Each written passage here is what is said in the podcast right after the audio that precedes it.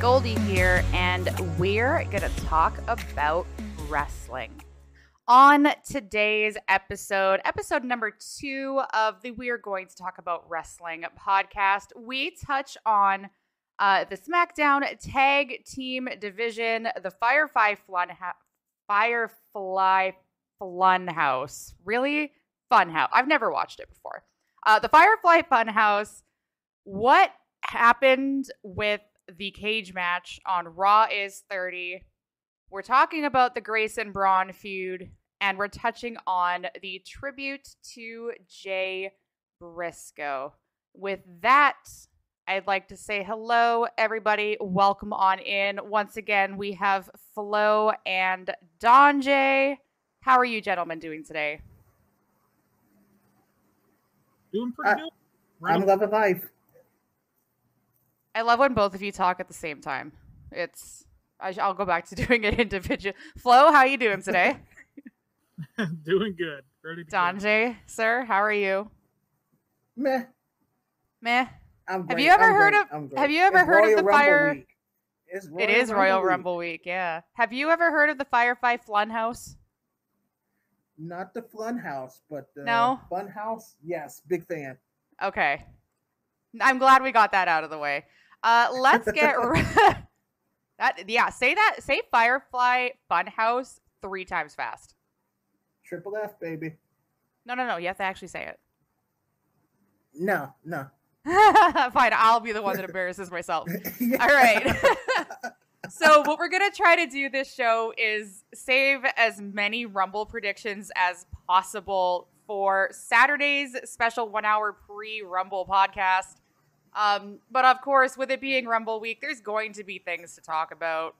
So, uh, let's talk about it. Kicking things off, the SmackDown male tag team division we had a tag tournament commence. Uh, for the winners will be the number one contenders to the Usos uh, SmackDown Tag Championships. Teams involved: the Viking Raiders, Sheamus and Drew, Hit Row, Los Lotharios, Brawling Brutes, Imperium, Legado del Fantasma, and Maximum Male Models. We talked about the depth of the tag team division on the last episode, and I think we predicted every team except maximum male models in it. Yep.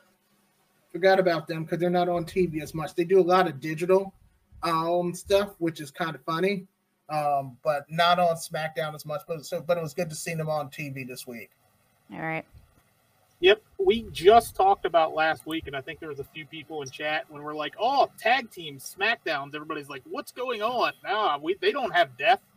They they pretty much had an entire show dedicating to tag team wrestling, and it a couple of those matches. I mean, they were almost pay per view caliber matches. I know the Imperium match for one, um, absolutely banger. Just could not stop it. Went on forever.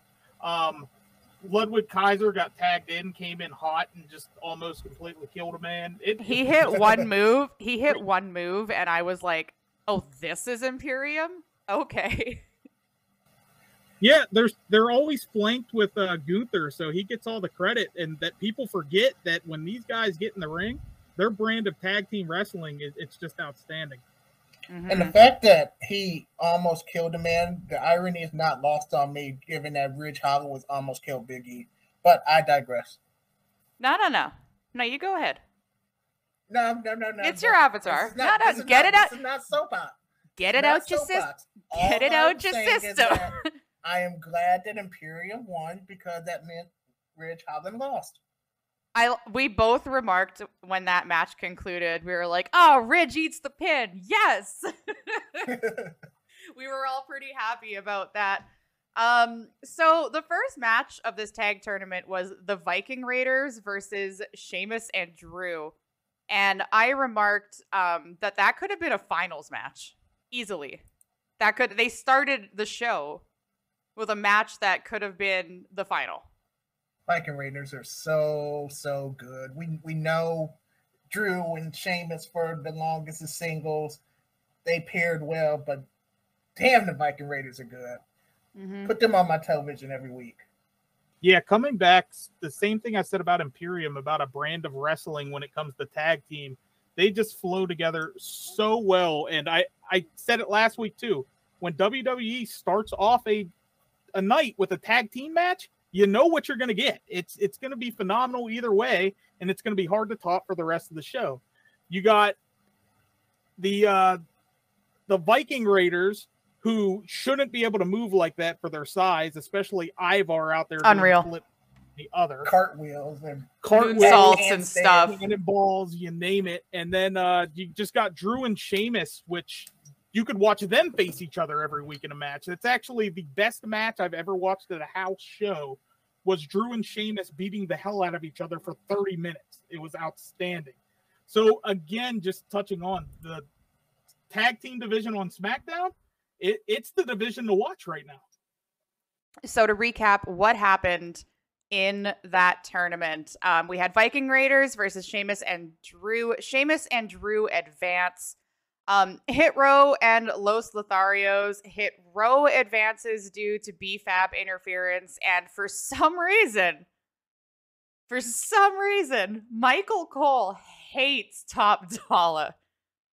My man was ripping on him to the point that was it um was it Wade was that the match that Wade Barrett was like, why don't you pull up in their hood and talk that talk, Michael Cole? They're about to drop another diss track. He's never living down the flop. It's never Nope. not gonna be flop dollar. But I am happy to see them um get a win, kind of solidify um their heel turn a little more. Um looking forward to seeing more out of them. We had uh, Legado del Fantasma versus the Maximum Male Models, which I mean, honestly, was it's, it- I don't want to say it was a squash match because that, I don't want to discredit. Um, is it Massey and Massey Mansoor? Is and that how we're saying it now? And It's Mansoor. Mansoor. It's Mansoor. Yeah. And Qu'est-ce- Qu'est-ce que c'est? Pourquoi? it I don't care how many symbols you put on he's Mansoor to me, damn it. Um I don't want to like discredit them. But we all knew Legado was advancing. Uh Yep. Zelina is fantastic on commentary the way that she was ripping on Maxxine, like girl thought it was a good idea to wear a trash bag like she was letting him have it and then uh, Brawling Brutes versus Imperium. We have Imperium advancing. So we have Sheamus and Drew facing off against Hit Row, I believe. Was that the bracket? yes. And then Imperium versus Legado. Yep. Predictions? Because it's not happening at the Rumble. So I'm I'm No. comfortable saying predictions. Yeah, because those two will happen tomorrow night. Um, I think they're gonna go Drew and Sheamus. I want it to be um, Legado. That's where I'm going. Sticking my neck out there. I'm a big Legado mark. Yeah, I think uh, it, it- it would take some sort of heavy screwery in order for the Bang Bros to lose that match. Yep. Well, they are going against Hit Row that has BFAB on the I- outside. I, I still don't think with those two, when when you look at focus, I think you would need something bigger to enter. It would I- take like a Gunther. I agree. Yeah. I agree. Yep. Like like BFAB, I can't see like pulling Drew's leg. I mean, Drew might do what everybody wants to do to Ray, a kicker to the curve there, and just keep going. But I, I don't think that that's the interference we're getting with that team. So I do think Sheamus and Drew are going to get the nod there. Um, on the other side, oh man, Legado Imperium. Um, That could be a finals match too, and I'd be okay. Iron Man match. Um, can they both tie and can we make it a triple threat? We'll we'll make it like one of those NXT matches, and I'll be fine with. It. Um, I think, oh, man, I'm gonna go Imperium just straight off of the momentum carrying. Um, maybe if uh, Santos was in the match, maybe that would curve me a little, but uh, but I think Imperium's gonna be able to pull it off, even if there's a distraction. I agree only because of the fact that you just like picturing it forward, you see a Drew Sheamus Imperium final. Gunther is out there. That's Yeah. that was gonna and be there- my point. Yep. That's I I'm picking Imperium and I'm picking Sheamus and Drew because I see I see Gunther coming out and having a say in the matter. Um, I see Imperium winning that match between Sheamus and Drew. I'm going even further. I'm predicting the Mhm. winner of the whole damn thing. I'm picking Imperium. Um, I don't see Gunther dropping the Intercontinental title anytime soon. Nope. I do see the Usos dropping one of the titles. I would love to see Imperium all holding gold. I think that would be I can great. I can see that, and then going a step further, Yep. with them facing the Usos, you have Solo there Yep. and being the enforcer on the other side. Yeah. I, if that sets up like um a sorry, I had to push the cat off the keyboard. If that sets up um a Gunther solo feud, are we about that? I'm about that life. I, I'm Yeah. about so anybody right now, including the So- banger we're getting this week. So That is um that's the the SmackDown tag team picture. Uh, a lot of the chat is saying um, Imperium to the finals, Drew and Sheamus Imper- versus Imperium. Uh, be real, hit slow is not going to the final. hit slow, come on, man. Why you gotta do flop dollar like? I mean, top dollar like that. Um, Vikings could interfere. That's a good point. The Vikings could come back and mess with Sheamus and Drew and we could get Hit Row to the finals, which would basically solidify their opponent winning. I think Could be. Gunther for world title thing- push after Intercontinental run. I see that. Yep, Yes. not till Mania at the earliest. I don't care when it happens, as long as it slowly starts to happen, because I feel like that would be a really strong feud. Go ahead, Donjay. Um, I was just going to say before we moved on from the tag piece, the one other note that I thought was great, and we talked about it, we made notes about it, was the fact that Michael Cole made a point to bring up Jay Briscoe again at the beginning of the tag team tournament and brought up how impactful the Briscoes were uh, have been in the tag team space. So again, this is a this is not your your father's WWE where we don't mention we mention belts and don't mention people's histories and stuff. That was just a great nod to the impact that they've had, even though they never stepped foot in the WWE ring. Agreed. And uh, the Viking Raiders were wearing armbands, as was Kevin Owens. Um, Mhm. So it was nice that they were allowing them to pay tribute to Jay Briscoe in that sense. All right, let's move on. Next topic of discussion. I'm probably going to get like super upset when we talk about this. No reason. Um, what is happening with the SmackDown women's division? I- right. I mentioned, look, I'm very grateful that Charlotte is back because now we can have some actual credible wrestling matches. But who the fuck's he gonna face? They brought back the woman they needed to get eyes back on the on the product, and we're just not. Who's clicking? That's me. That's my fault. I can hear all of that. Um, we brought back the person we needed to get eyes on the product, and now they're just Sonyaing the whole thing. Like, what's what's going on here? I, I mean, it was like I stated when she came in. It was like SmackDown only had one credible story going, which was Ronda and Shayna, which is- was the build forever. It seemed like that's why everybody got so sick of them. I believe, but it it's like now that she's back, it's like okay, I'll give them a chance. Where are they going with it? And it's not going anywhere. I mean, we had the random thing last week with Raquel and Liv, which I guess is kind of like a Royal Rumble preview thing. I don't know. They're just But trying to make Raquel look strong, which they don't really need to do with squash matches with Liv.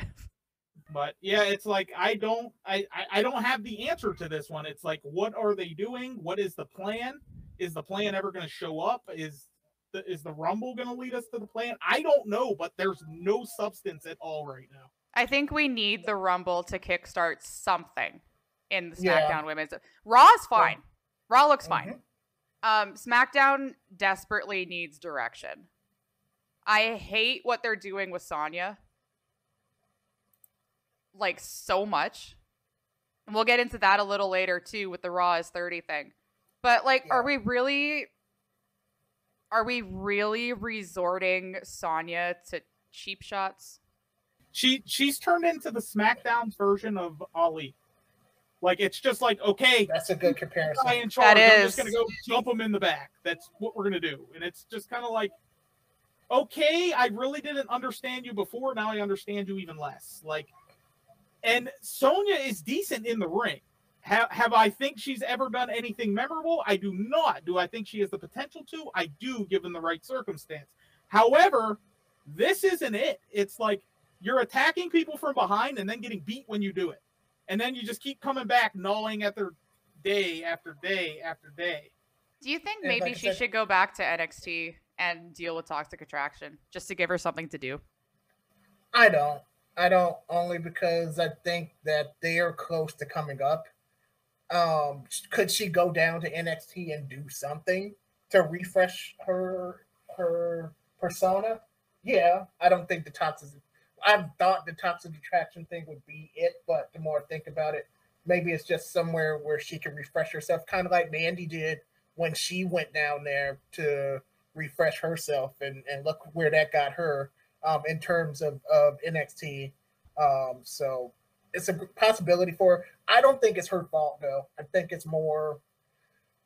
what I agree. I think it's booking. there. It's booking. Yeah. And I I read somewhere, and like I said, we're on this podcast will take dirt sheets with a grain of salt. Um, but I did read somewhere where they brought Charlotte back like a month early. Like this, Ronda was supposed to be here for like another month to Rumble, and then the plans changed, and then they brought Charlotte back early and put the title on her. So that's like a month early where they don't have anything properly planned. So it's a Uh, month of scrambling basically until the Rumble. Exactly. Exactly. Well, that's ah that I don't want to jump into the cage match competition uh, situation, but that that seems to be a common occurrence where they just kind of cut random shit for the women's division, huh? Yeah, I was uh I, I was gonna say I think what Sonya needs is like let's give her a month over on Raw and see what she did. But then if they run out of time, they're just gonna cut her anyway. So I'm not sure about that either. But again, that's a subject for, uh, Yeah. for a little Monday bit. Monday was a special circumstance, and we'll talk more about that later um in terms of the timing of it. But yeah, that it didn't in terms of the women situation, did no favors Friday or Monday. No, it didn't. And and we'll get into that a little bit later. Um, let's see what's the chat saying. Imploding hard. They have depth, but they don't want to push anybody. Raquel needs to turn heel. Love Charlie. Hoping it's Kana. Yeah, we're getting hints at Dark Asuka. She'll face Dakota Kai, and Dakota will win the title and rule WWE. Yeah, okay. I wonder Um, who said that. Maybe Naya is returning instead of Dana. They're inserted. Oh, instead of Sonya there. Hold on. No, because Dana's on Raw, right? Yeah. Shayna versus Charlotte would slap. They would. They would have a story at least. At least Ronda could be like, "I'm sending Shayna after you," or something. We need Kana. What else? What else does Sonya have? Yeah, her character has been. Uh, it's been uh. Sonya should go back to SmackDown GM. Leave Adam Pearce on Raw. That I don't think is a terrible idea. I don't think that's a terrible idea at all. Um, SmackDown has women to use. They just don't know who to push. All I know is Mania. We need Raquel Charlotte or oh god, no, we're not. Nah. She's a transition feuder. Need a feud inserts Sonya. I see that. I see that. Raquel heel turn, have her against Charlotte. Billie Kay for the women's rumble. That would be interesting. That would be interesting. We did get another Lacey Evans promo. But again, how many times are they going to repackage Lacey Evans? You mean Sergeant Slaughter? She is. She's another one that suffered from they kept giving storylines to that just never seemed to ever end and pan out the way they wanted. Um, regardless if they were good storylines, bad storylines, etc. Um, she's always been good in the ring but it, yeah. it was like the matches that she had never had any meaning to them. It was always kind of like, hey, we need a women's match this week. Let's throw Lacey in. So I'm not exactly sure what they're trying to do with this Iron Sheik gimmick. But um well I guess half uh Sergeant Slaughter, half Sheik as she's going yeah. with the camel clutch, but honestly, uh, I, it'll be interesting. Hopefully she's back yeah. for the rumble.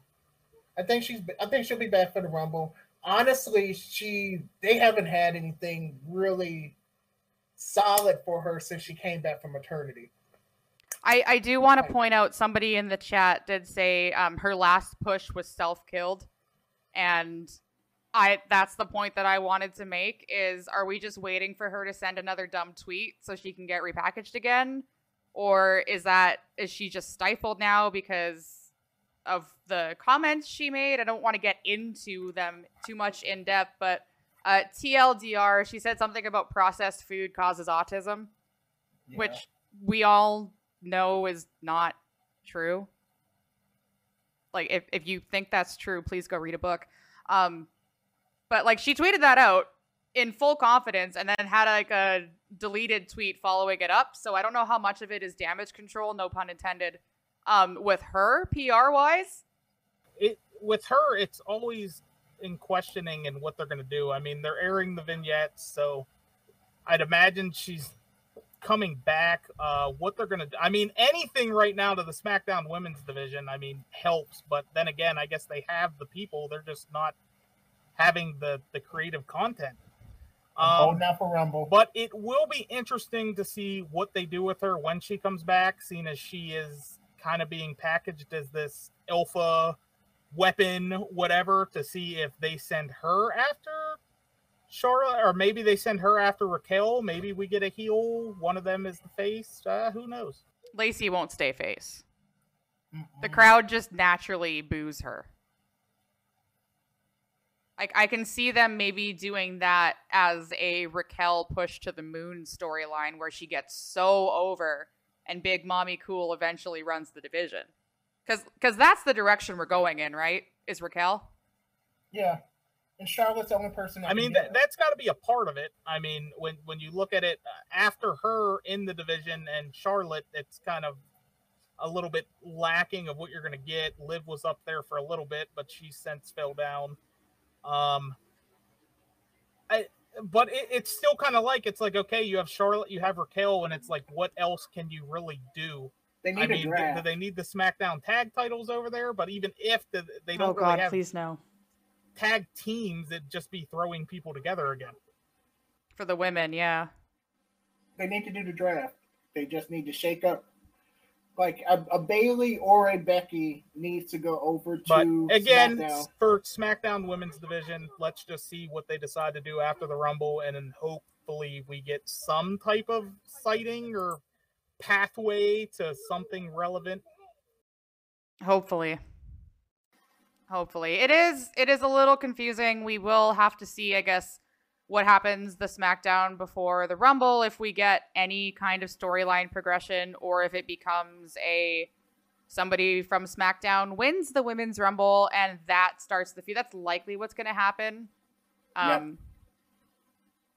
Anyways, next up, um, the botch heard around the stream, the the Firefly Funhouse. Um, we had first off, first off, let me talk to you. Do we really need to be giving LA Knight enhancement matches? I thought it was fine. It was to get him just it was to give him something to get him in the ring other than to do uh, another promo segment. Yeah, yeah, I think that's what they're going for there. Why didn't they of... just do it like bef- while he was walking down the ramp then? Where's the fun in that? He won, mean- didn't he? Yeah, but like the fun was all of you guys having like a freaking orgasm when the Funhouse hit the, the Titantron.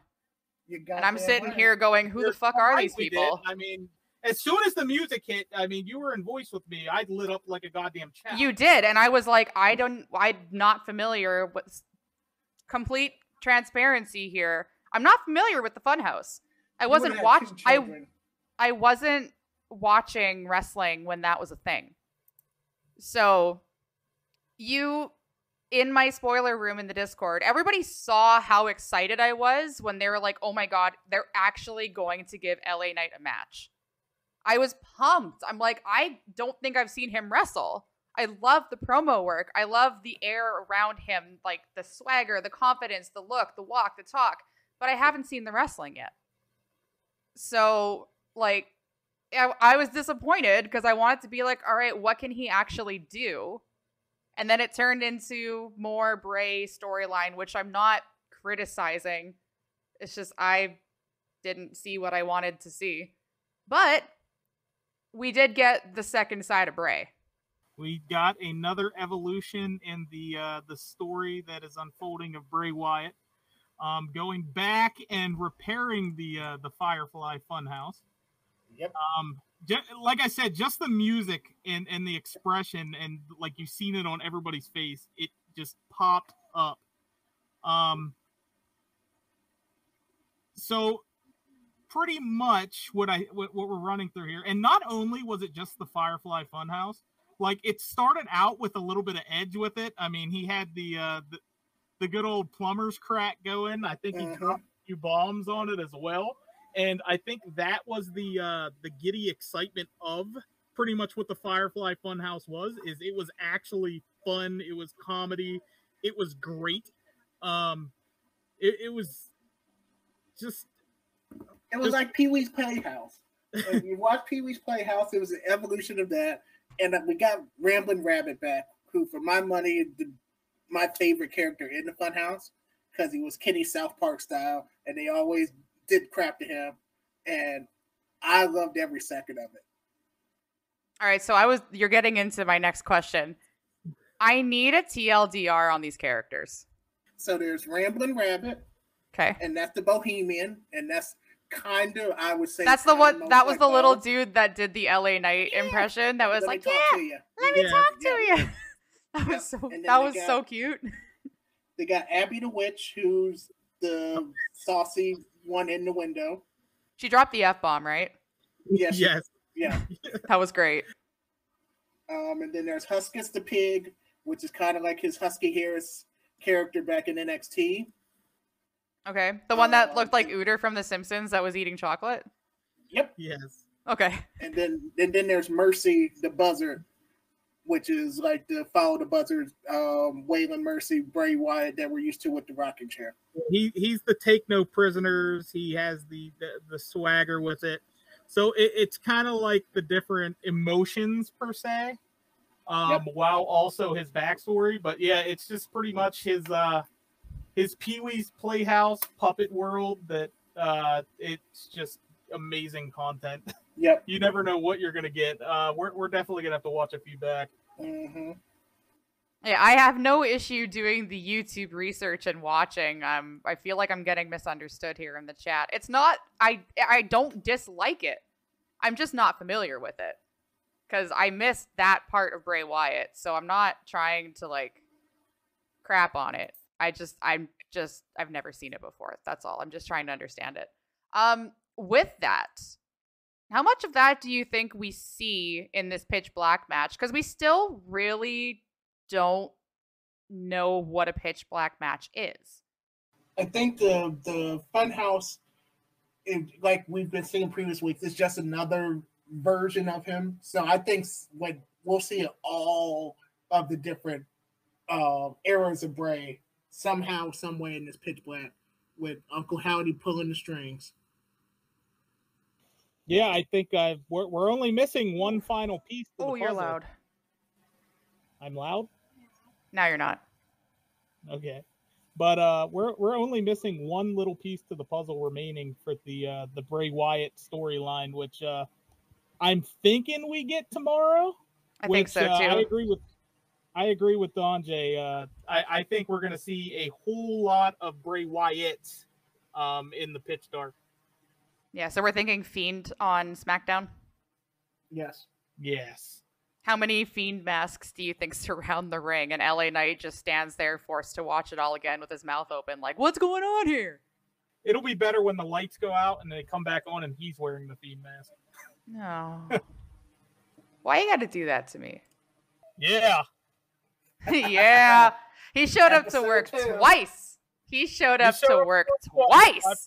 Yeah. Let me talk to you. um. So one of the one of the uh, comments in the chat, a lot of people seem to forget LA Knight had a match with Braun Strowman at Tribute to the Troops and was squashed while feuding with Bray. No idea what they're doing with LA Knight. I think his promo on Monday showed that he could feud with literally anybody. Well, tribute to the troops, the faces always win. Yeah. There's, there's nothing to it. That's the tribute to the troops. That's the excitingness. That's the backstory of it. Is that good prevails over evil? Right. Um, like Baby America. Ice not canon. America. It, do, it doesn't go Freedom. storyline like Baby Isis. is. Um, yeah. It's just there for entertainment value self-contained. Let's uh, let's move on to the next topic. And um, Webster's dictionary defines damage control as a verb when one person takes out an entire stable. To use it in a sentence, last Friday on SmackDown, Kevin Owens one v Ford the entire bloodline Therefore, he damage controlled them. My man was on a mission in that contract signing. Now we might might have maybe a little bit whiffed on the prediction. Just a little. I thought um, it was um, going to be it. Me, me and we just assumed we just assumed that they'd all go out there, sign the contract, shake hands, and leave. Um, Roman got his entrance. They got to, you know, day 850 whatever of champions. And then uh stunner, stunner, stunner. KO just like out of nowhere just shows up and stuns Roman, power bombs him through a table, like kicks Solo in the face or something. Yep. Um it was I it, I was came down. I was getting like Austin flashbacks how he would just show up and stun people and the crowd would go nuts and he'd just stand in the ring like, "Yeah, I'm Stone, Stone Cold, Stone Cold, Stone Cold." Yeah, like that. I, I mean, was getting major Austin vibes from that. It it's getting to the point where KO needs like a twenty foot uh nobody can go in space because I mean he's been whipping chairs, whipping anything around him, just like at people's faces. Like don't don't even care. Like he is just completely on an absolute destruction mission. Came down through the crowd, almost shield style. Takes out Roman, takes out Solo, which hasn't even been touched yet. Then the yeah, Usos come down, completely get rearranged, and he. I mean, he's never been hotter than he is right now. He just needs a Zamboni. Just give him his Zamboni moment. Yeah, instead of the milk truck, instead of the milk truck, he needs a Zamboni. I absolutely agree. Um, yes, that that did set up um, a match that I know Flo is really looking forward to on Friday Night SmackDown. I find it interesting that it's happening a day before the Rumble with two super like on fire superstars. We have a one-on-one match between Kevin Owens and Solo Sikoa. Now, interesting to note, Solo is undefeated. But are they really going to have KO lose this match going into the Rumble? No, it's shenanigans. It's total shenanigans. You think it ends KO, the way that KO Sami did? I think so. I, like because there's no way they're gonna let Solo lose tomorrow, and KO has to look strong and Sami can't be there tomorrow because of air Monday, quotes, which we'll talk about. Yep. Um, So I think it'll. I think the Usos are gonna jump him. Roman's gonna get his big come um payback from last Friday, and KO's gonna be left laying, but it's not gonna be like a loss. I think for this one, it's a match that I've been asking for for weeks and mm-hmm. weeks and weeks for a while now. And we're finally going to do it, but I kind of think the opposite. I think the shenanigans backfire. I think KO has the foresight in this one and rides the momentum wave riding in to uh to the Rumble. Um just taking solo, giving him the loss straight on his back. Um, I do think there will be shenanigans involved, but then again, I think they uh, I think they backfire a little bit. How much do you think um, goes into this match, knowing the Rumble is the next day? Well, I mean that's KO's entire persona. I mean that's the prize fighter. He's I mean he's been fighting week after week. Uh, I mean he's pretty much went down the entire bloodline list now. He's going to finish off the job this weekend. Um, I think I think we get more action than we, we think we're going to get, even heading into the next day Royal Rumble. I think uh, I, I think it's going to be pretty intense. Maybe some barricades broken, maybe some more chairs to the faces because that's what's been happening. But uh, I'm looking forward to it. I am too. I think it'll be interesting to see what plays out going into the Rumble match. And there's so much going on with this Bloodline storyline. Let's get right into Raw is 30. And instead of a bloodline um acknowledgement ceremony, we got the trial of Sami Zayn. And I know dirt sheets, again, grain of salt, something to do with the original plans got canceled and they had to scramble. So they threw this together. Uh, Donjay, you're probably the better one to ask about that because I I don't really follow the the Twitter all that much. Rikishi um, ended up being sick, so but they knew like Friday or Saturday that he wasn't gonna make it for Monday, so they had to scramble pretty quickly. Yeah, and uh, the results. Would either of you like it, to weigh in on on this trial of Sami? I don't really have any thoughts about it, it to be honest. It was I, I mean, it, it, showed like it was put together, at least from Paul Heyman's end, because mm-hmm. it was like the the evidence Paul Heyman was showing was so like weak when we as viewers have seen like much worse, much more compelling uh things that Sami did with Kevin Owens, this, that, and the other. Which, which by the way, don't make sense anyway. Because I mean, how did we go from a trial to whatever happened? I'm not exactly sure how we got from point A to get point B. I was kind of happy with the point B ending and what they did with it. But uh Paul's evidence was just so lacking. It's like, really? Really? And then Roman snaps like, "Oh, you see this? This is like, yeah, that's that's kind of." And then, of all uh, people to have a lack of evidence, Paul Heyman is not the person I think of. Yeah, Paul Heyman's the kind of guy where even though he's not a lawyer, I would call to be my lawyer just to speak. Um, so yeah. I guess speaking his his thing, video production not as much, capturing footage not as much. Just just leaving the speaking. But um, uh, filmmaker of the year, main event Jey Uso. The uh, the superstar steps up completely. Jey Uso saves the day from Sami eating a. Uh, th- that's a weird part too because Solo and Sami weren't they the ones that were really cool in the beginning? Yep. yep. Like they were always the BFF crew, this, that, and the other, and now it's just like Roman's like, "Yep, Solo, take him out back, give him the old yeller." So uh, then uh, he cocks the gun back, and Jay comes in with the save to everybody's avail with uh, the good defense attorney evidence, which was absolutely uh, wonderful. And the story continues with him getting the save. I just I enjoyed the whole story up to this point.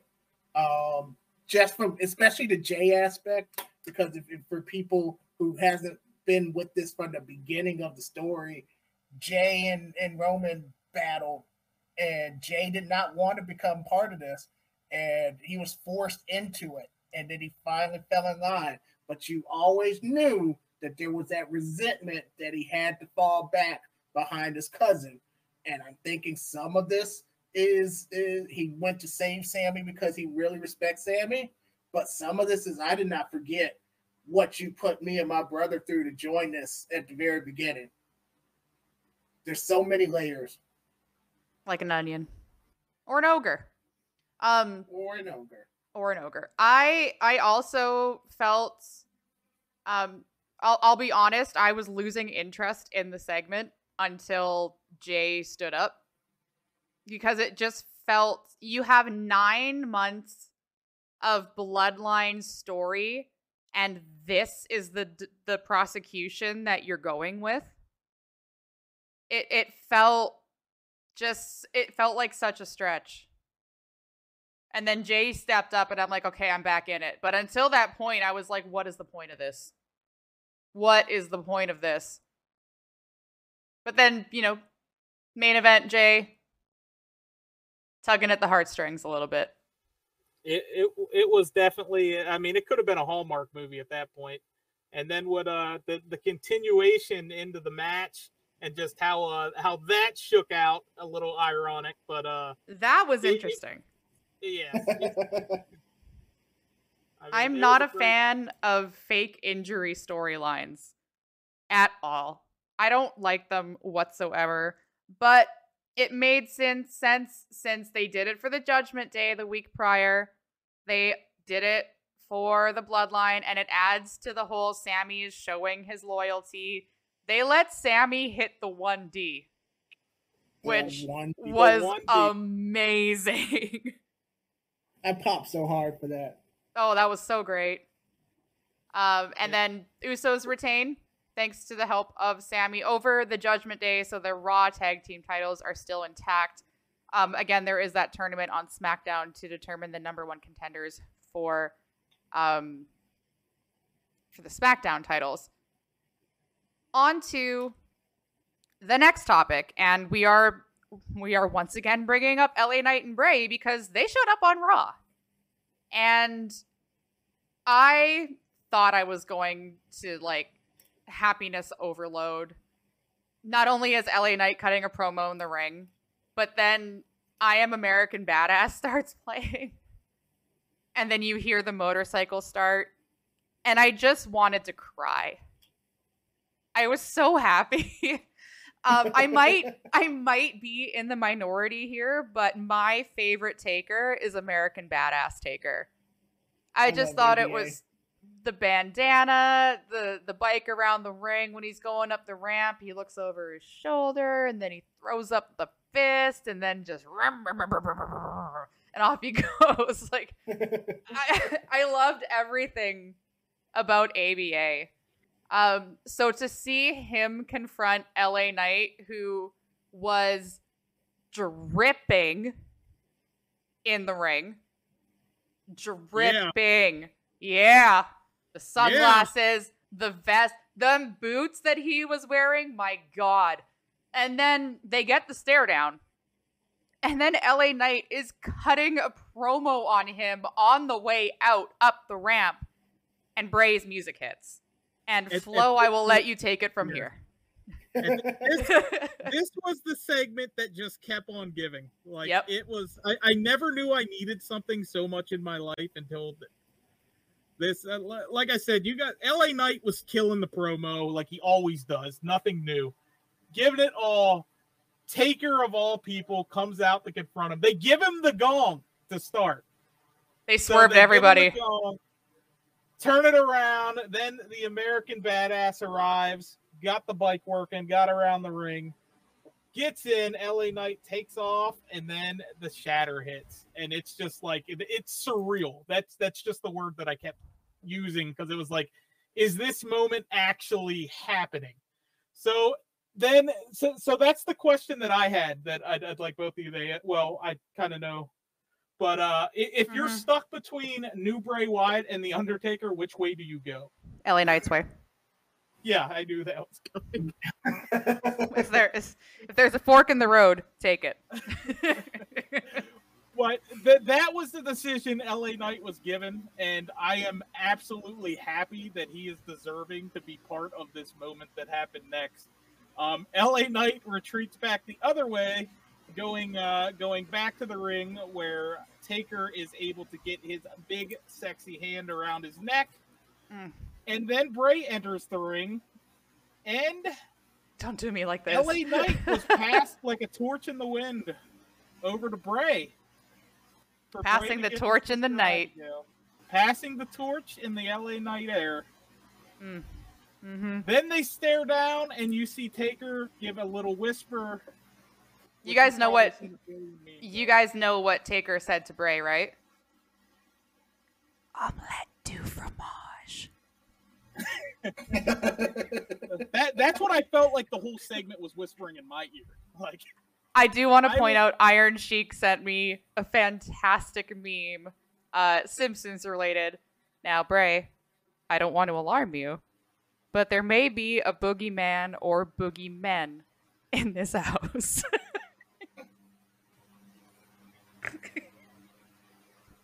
Sorry. In the end, we get the uh the payoff torch pass that we've secretly always wanted. Um again, and just everybody involved in the entire segment, it was surreal, and I don't think I could use many other words than that. But uh it's gonna be hard to top that moment for me, even this weekend, I think. And Bray tweeted out afterwards um, his appreciation for Undertaker, basically saying, you know, he's used to his uniqueness being treated like a disease. So to get arguably one of the guys in the industry to kind of give him that nod, pass him that torch, give him that validation was fantastic. Anything And LA other- got a lot of rub. Even with he got a lot of rub just being in the ring with one of the greatest characters in the history of, of wrestling with The Undertaker. Him being still relatively new to the company in comparison to Bray and The Undertaker. Nothing bad comes from from any of this from an LA perspective.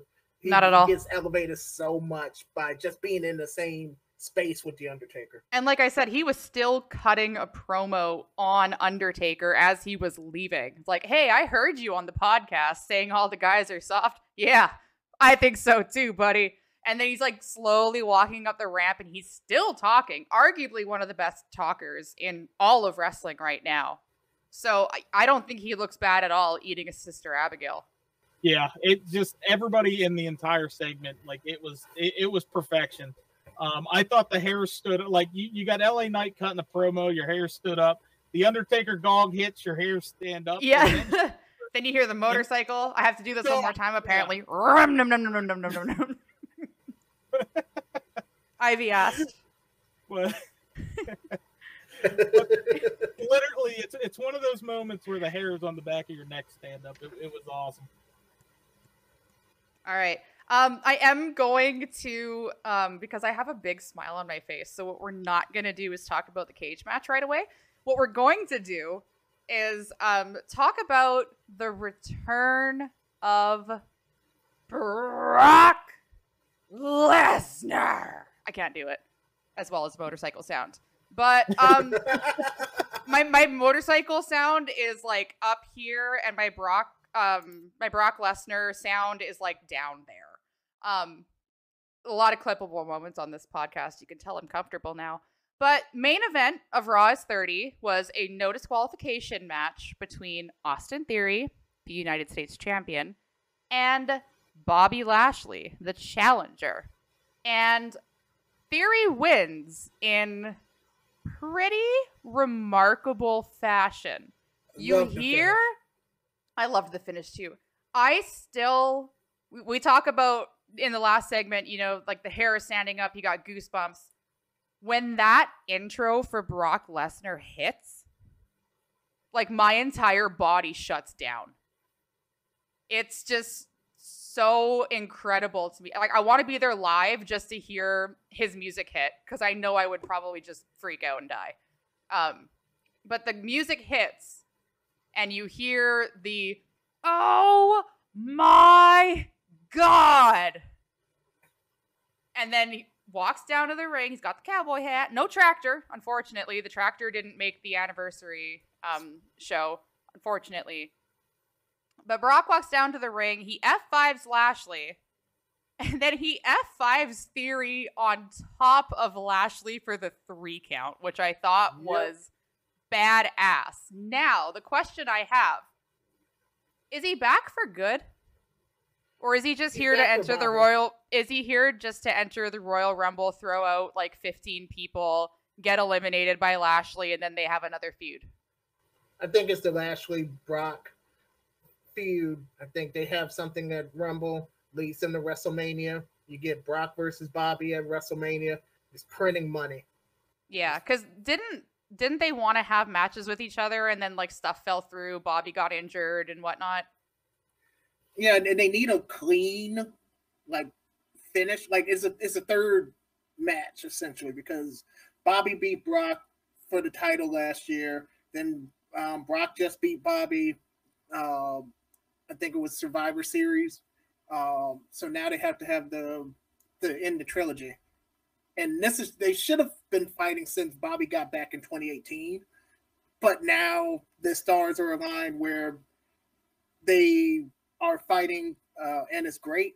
And I remember a time where people did not want to see Brock. They got tired of Brock. I think it was the fact that he had the title on him and he was never around part-time champion, blah, blah, blah. Brock is one of the best sellers in the sport as long especially if he likes you. If he he respects will you, yeah. He will give you everything. So I, I'm I'm all for Brock versus Bobby again. I am too. I would argue that both of them I know they're in their 40s. I know they've Yep. been wrestling for a long time. They both still look incredible. Yep. Fucking granted that Bobby. Like we all know black don't crack. But you can tell Brock is having so much fun in this new role, in this new gimmick Cowboy of Cowboy Brock, Cowboy which is probably the most the closest thing to how he actually is as a person. You can tell he's really enjoying himself and it shows when he sh- when he arrives in the ring. So, we see this as a mania match, the the culmination of this feud. Yep. I do. Either that or they're gonna do it at Elimination Chamber, but I, I think it's a WrestleMania match. Yeah, I think that's where we're going to get our ending because, like Don J alluded to, it is one-one in the scorecard, and everything kind of had a screwy finish. Um, but it, it's uh, it's WrestleMania season, so not having uh, Lesnar around for WrestleMania season would be pretty weird. But uh, his, his music hits, comes down to the ring, hits Lashley, and then. So one thing I do want to point out is there anybody that takes an F5 better than Austin Theory? Nope, I was gonna mention his cell job in Elimination Chamber last time. yeah. F five off I- the pod. Holy crap! Because he was still in little annoying phone taker mode back then. And I Yep. remember watching that, and he took that, and everybody's just like, "Well, I kind of have respect for the guy now." He, yeah, he, his involvement in that match and the the confrontation him and Brock had was incredible. As much as I didn't want to like Theory, I had to respect the job he did. It was great. Yep, lands perfect, and then and then just look at the F five he took to land on top of Lashley. It's like picture perfect. Like there wasn't movement, there was nothing. He mounted that landing.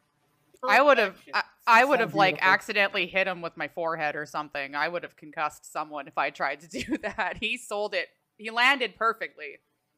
Just flopped. Not like flop dollar, but like just flopped.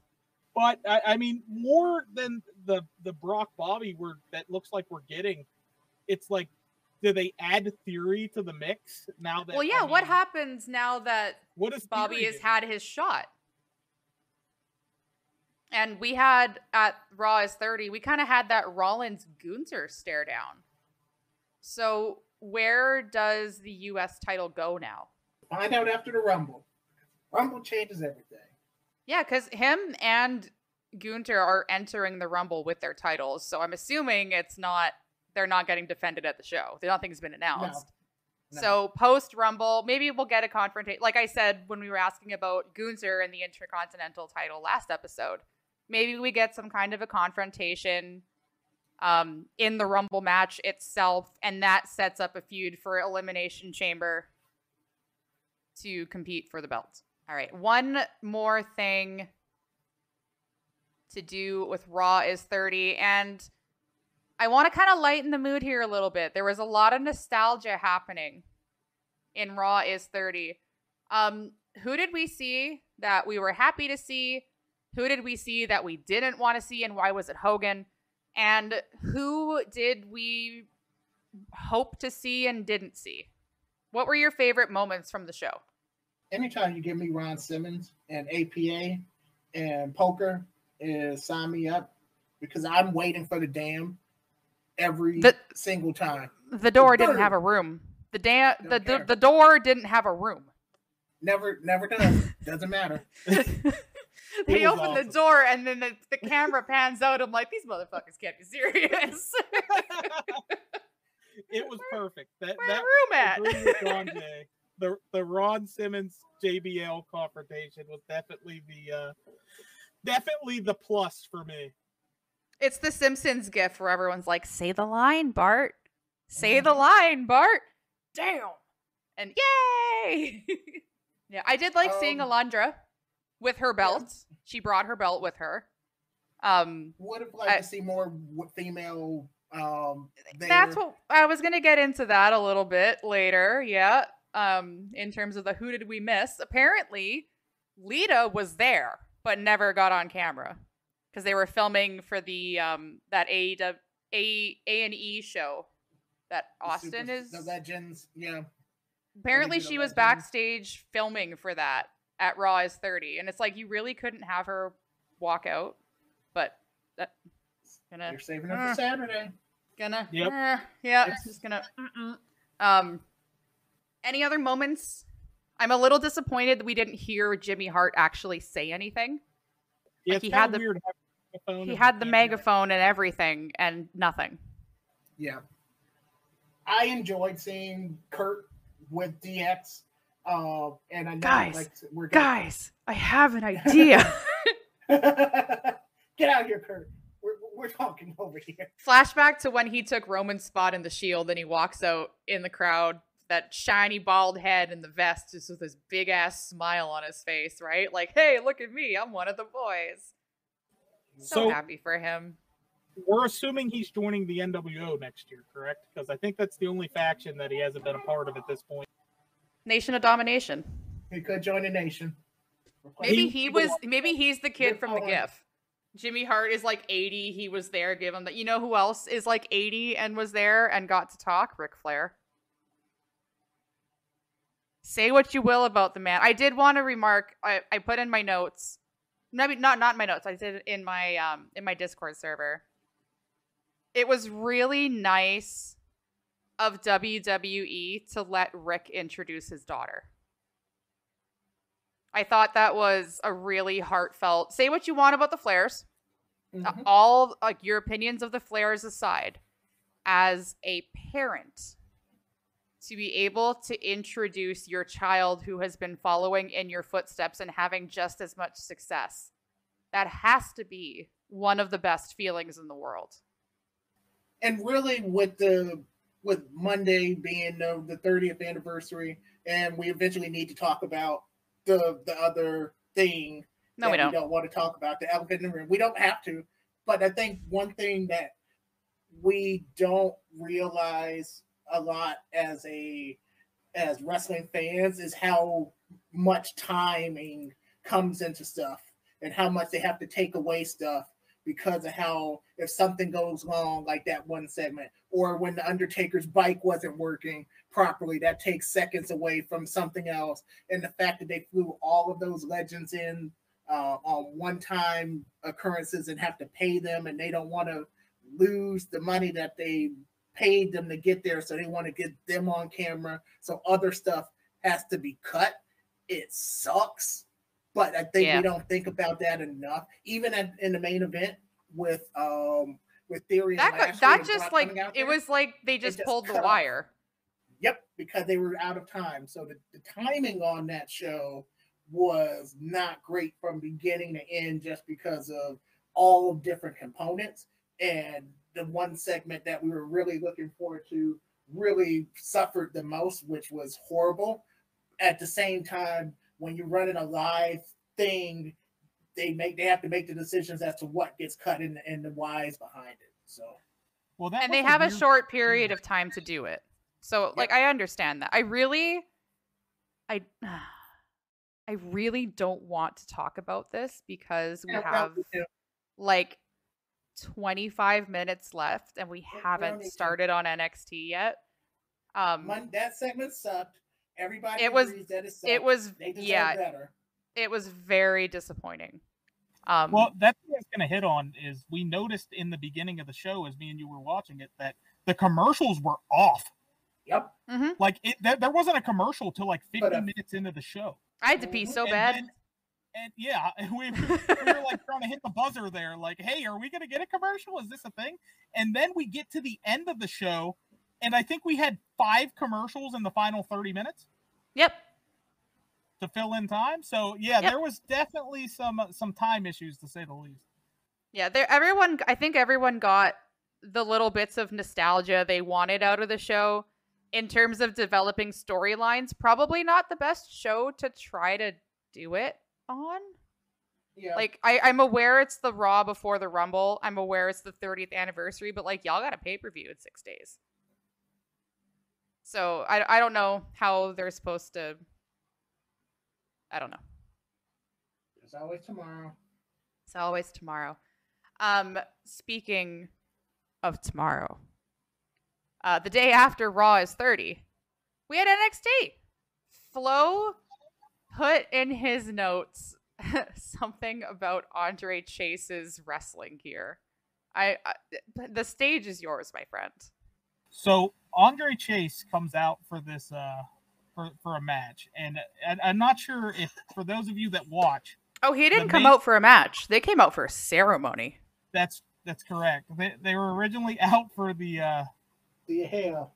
the Thea Hail celebration or her first ever match and win, which was much deserved, I might say. Damn Much right it But, deserved. uh, but then uh, we we get a little bit of uh, interruption in the form of JD McDonagh, which usually I'm excited to see him. This wasn't one of them. Um, Really? Comes out, He ruins messed it. with his girl. Yeah, he came out completely ruined it. Did you see her face? She was gonna bite him. I mean, it, it was absolutely crazy. So, Andre Chase sticking up for Chase U in his uh, collegiate uh, attire. The man wrestles in what a dress shirt, a college sweater, Sweater vest, dress khakis. pants, and runners. Yes, but so the match starts, and the I, I'm not sure what they were going for, but Andre Chase went absolutely nuts in the match. Hit spot move after spot move, moving around like complete. I mean, if I was wearing that, I would be completely sweat drenched, covered. I couldn't even imagine trying to run in that, let alone the shit he was doing. Nope. But all in all, that was a fantastic uh, kickoff there. It was absolutely insanity. Um, the match that went, of course, uh, due to some weirdness of uh, Duke, we uh, we didn't get the finish we wanted. But I mean, it, that man is amazing.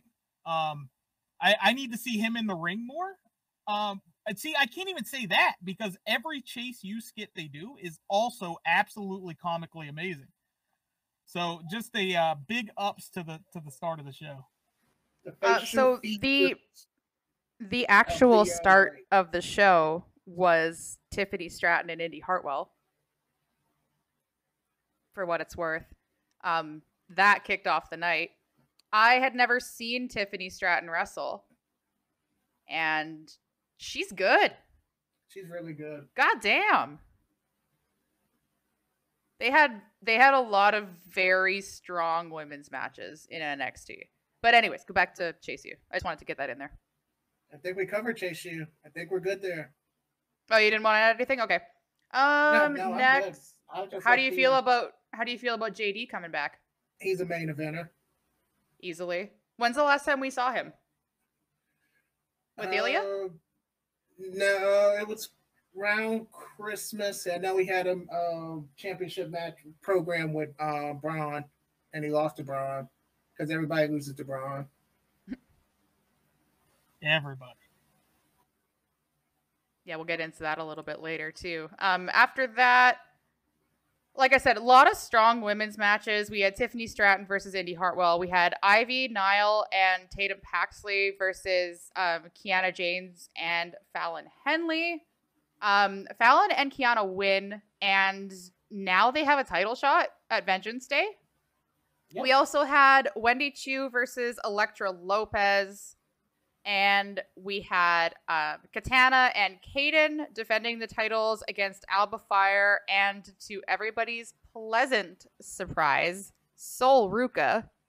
And then the night ended with the Women's Championship Summit. So I know there was a lot of buzz on social media about the women kind of being left off SmackDown and Raw. It was nice to see um, a strong female component to the NXT episode. Even the parking lot got involved and helped the- with a women's Yep. storyline. The, the NXT parking lot is undefeated. Right. The NXT Nobody parking lot the is on pace to beat Roman. I would never step foot in that parking lot. That's all I'm saying. You're gonna have to find me a, a rear exit or something because that's not gonna work. Given mm-hmm. the choice between the, the NXT parking lot and going one on one with the Undertaker, I'm gonna go one on one with the Undertaker. Every time. so I mentioned the strength of the women's division, and I know all three of us are very big Sol Ruca fans. I Yep. asked Flo to remind me to ask this question because I'm curious as someone who doesn't have a massive wrestling knowledge background. Um, how long has she been wrestling for? It's been less than a year. It's been less than a year. She was one, she's yeah. She they found she's how her, old? Uh, I'm not sure. She was a former gymnast in Yeah. college, and obviously everybody can't go to the Olympics, but she's been there like very like she hasn't been on television more than three months. Yeah, and she's how old? Like 23? If 22? that. 23? yes. 23. So 23. That's it. tw- that's that's it. That's the women's division in NXT is so young and so good. Thea Hail is 19. Roxanne Perez is 20. And then you have Sol Ruca, who is skyrock. Stock is going through the roof, and she's like 23 years old. My question to the two of you who would you compare her to in terms of someone that's picked up the business so naturally and so quickly? I said it last week, but I, I would compare it to Bianca in terms of just picking it up. They neither one of them had any inkling of wrestling whatsoever when they came into the business. Right, because Bianca was a track and field star, wasn't she? Yep, track and field and CrossFit. It had nothing Yep. to do with wrestling. So I do 100% agree with Don J, and I'm going to go with a little bit of a hot take answer on this one. Logan Paul. I was just about to say it doesn't need to be a female to female comparison, just in general in terms of who's wrestling. Logan Paul, everybody thought was going to be a complete disaster. Everybody He's amazing. The man got into the ring and like it was I mean, he's outperforming the people in the ring. It's Yep. unbelievable. He has the spots down, he has the moves down, he sells well. So in that comparison of who He's got the charisma and the talk too. That that would be my comparison, and she's going to be a full time, let alone. So I mean, she's ju- she's just amazing. So we got Bianca, we got Logan Paul. It wasn't Brock called the next big thing for that reason too. Brock kind of came off the college wrestling background a little bit, so it was kind Right. of like so okay, so he had knew what he was getting into. He was getting into the OVW, etc. But he, I, I, you could put it on the same track, but I think he still had more of the built background. He wasn't just like, "Hey, this is new. Let's learn it. Let's go." Right. All right. Yeah, I see I see big things for her. I want to see her against a big name. Um if everything feels smooth, everything feels natural. She just needs the reps at this point, I think. Have Natty go Um, down. Would love would love to see her against Natty. Um really hope she enters the Rumble. I think that would be really good maybe not even just for the spots, just because I think it would be good for her development to put her on that big stage. Because she seems to have everything. And like someone is saying in the chat, she hasn't had that match yet against a top caliber person. So we can't really see where the ceiling is with her yet. I completely agree. Um, but from what we're seeing early, she's she's got star written all over her. And I'm very excited to see what she does next. Um, next topic of discussion is uh Hank. Hank that I mean that was a match thrown together and you got this big giant lumberjack country boy and Hank which uh kind of got left in the ring by himself but I don't think anybody minded as he just absolutely I, I mean what was that wheelbarrow move the wheelbarrow power bomb into an armbar was yeah. something special man something special and it's good to have Drew in the ring with all of them just because he's so good. He's just one of those needed hands that can guide anybody through a wrestling match. So to have him tag with Hank against the the Creeds um, was a benefit to all of them. Yeah, it's yeah. he he was giving me Seth Seth Rogen vibes. Tall Seth Rogen. Tall, little chunkier, less high. Um, Seth Rogen selling propane and propane accessories. Um, I'll tell you what. And I'll tell you what. Um, one thing I wanted to remark, it wasn't in the notes, but um, Donjay did mention this when we were watching NXT. Can we talk about? Um, I'm I'm very white, so I don't I don't fully understand the implications of this, and I'm not going to pretend to know. But can you explain to me what happened when Apollo sat in Carmelo's chair at the barbershop? You you if someone has an appointment at the barbershop, that's a personal foul by the barber itself. And uh, so it's not even Apollo's fault, it's the barber's fault to allow him in the chair knowing that Melo had an appointment. You don't do that. You, it's a personal foul, it's a personal affront. There's been fights that I have seen in the hood for stuff like that. Well, it turns out we are getting a fight out of it. Um, a two out of three falls match between Apollo and Carmelo at Vengeance Day. How excited are we? Banger. Mm-hmm. It's it's going to be absolutely amazing. We're finally getting what most of us been asking for two out of three in Iron Man matches. Let them go as long as they possibly can, and it's just going to be a spectacle. I'm and they so used to do them in NXT all the time. Yep. They used to do them all the time with the with Gargano and, and Ciampa, Gargano and Adam Cole. Um, just just play it out in the in the ring. And Melo is my favorite person in at NXT, bar mm-hmm. none. So anytime he's on my screen, uh, I am there. We do have um, one podcast episode before Vengeance Day, so I will reserve uh, predictions for that. But I'm really looking forward to that. The match that I'm really looking forward to at Vengeance Day is Bron Breakker versus Grayson Waller in a steel cage for the NXT. Te- neither of you remarked on this, which was a little surprising to me. Um, I love everything they've done in the last week. From the absolutely totally staged but not supposed to look like it's staged uh, brawl at the performance center to the brawl that ensued on NXT. Bron Breakker was walking through the hallways and I started going Goldberg, Goldberg. like it just felt like something was gonna go down. I mm-hmm.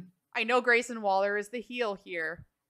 And normally I hate that kind of a heel. I'm so into Grayson Waller.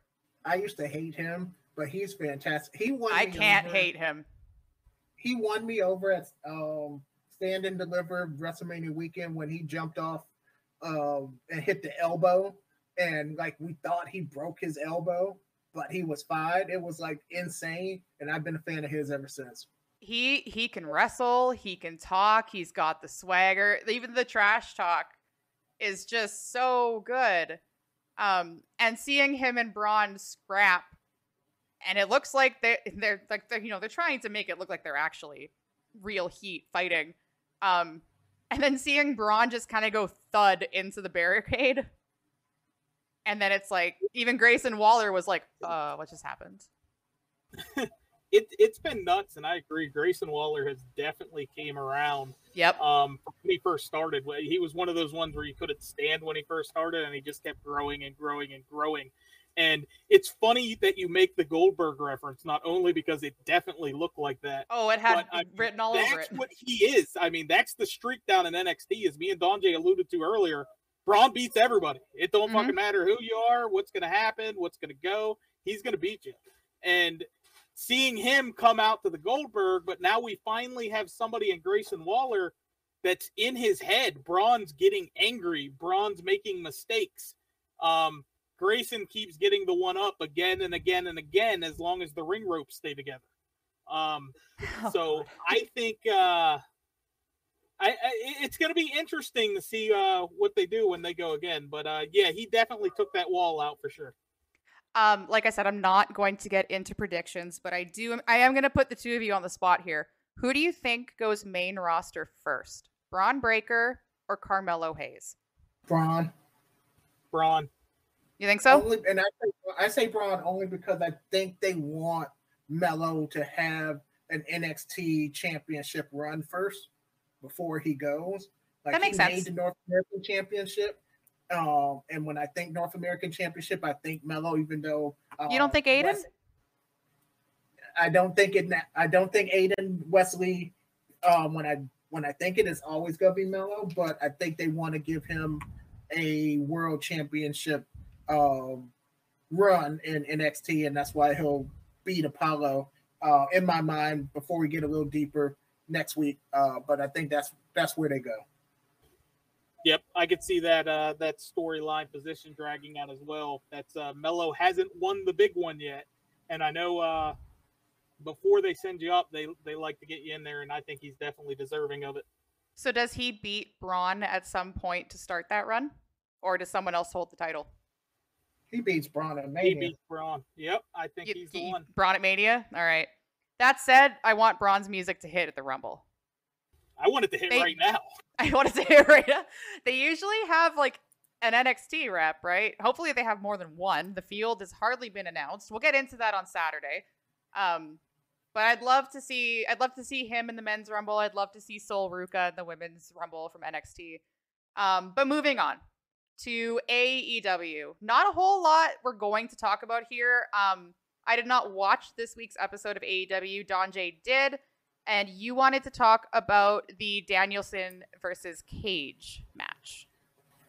Yeah, so the main storyline on AEW right now is MJF putting uh, Bryan Danielson through his paces to ultimately become good, hit the big boss, and fight him um, at the next pay per view. So every week he puts Bryan Danielson in a in a match uh, to make sure that he can win and, and go for it. So this week was um, Brian Cage.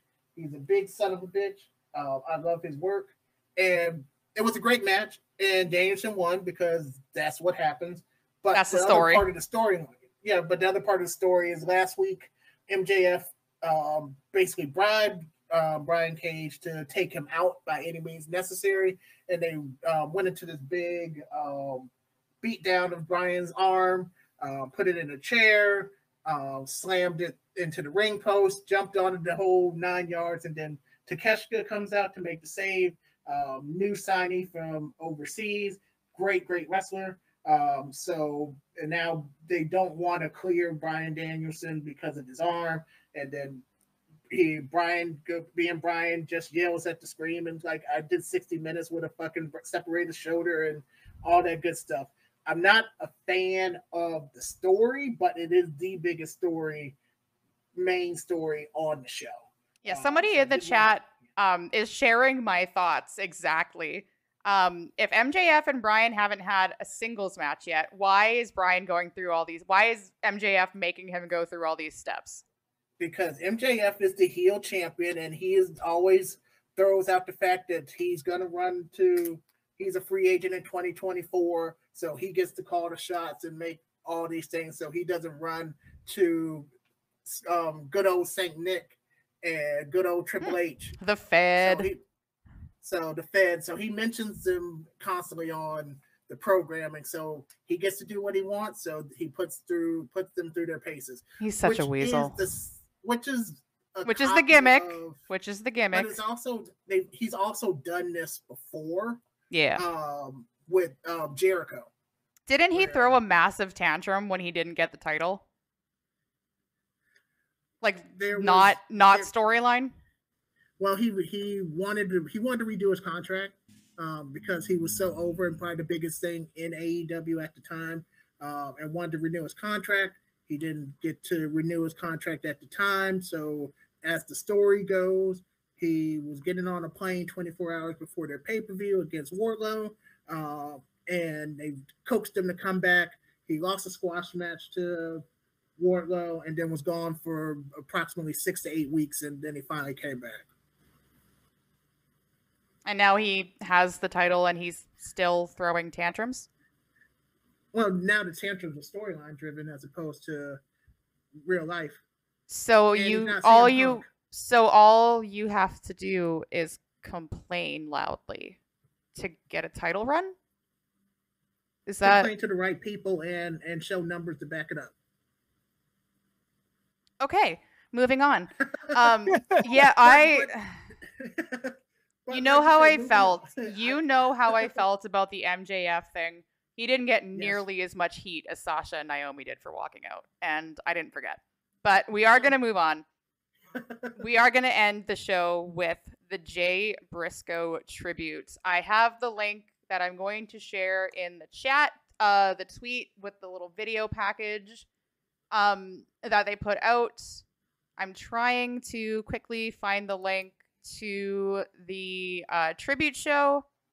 It was a it was a very very moving video package that they they showed it on the show. They also put it on social media, uh, and it was just really emotional. But I think the the thing that got me and just talking with some of my friends that I talked to about wrestling was just the actual match with Mark Briscoe and Jay Lethal. Um, and JJ just basically just full out crying before the start of the match. Uh, Mark being so strong. Uh, Paul Turner was a long time um, referee in Ring of Honor, so he did the match. They had uh, Ian Riccaboni um, and uh, Caprice Coleman on commentary, who were the OG Ring of Honor uh, commentators. Bobby Cruise is the ring announcer. They just really did it so well. They were all wearing the Jay Briscoe um, shirt that they are selling, where 100% of the proceeds goes to Jay's family. So everyone was wearing that shirt. Uh, it was a great match. It was an emotional match.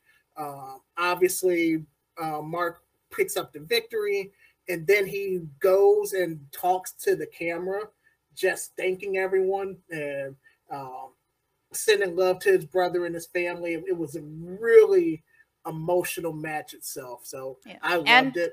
And happy to report that um, Jay Briscoe's daughter did regain feeling in her legs. So, so good. Positive, positive news that she is on the road to recovery. But those were the two main things worth really talking about, focusing on from AEW. They have the storylines and and um and it was a good show, but I think the two things that really stood out in terms of um, just talking points was the forwarding of the championship storyline and of course the, the tribute of Jay Briscoe, where Tony Khan, to his credit, um, fought really hard with Warner Brothers uh, distribution, their group, because uh, to get this show on. They really couldn't do anything last week just because of bullshit. Um, but he fought really hard to get Mark Briscoe on the show. to have this match with Jay Lethal, OG, Ring of Honor, and then last week they did record the tribute show uh, after Dynamite, and then they put in some testimonials with the people that knew him best. So that's in that YouTube video. I do, I do think it's sad. It took this to happen to get the Briscoes on AEW. I think it's really unfortunate.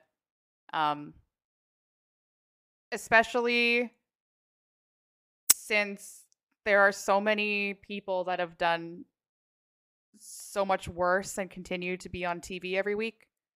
Um, to punish somebody for tweets sent out 10 years ago, even when they made steps to rehabilitate that behavior and change. Um, cancel culture is is very pick and choose, unfortunately. Um,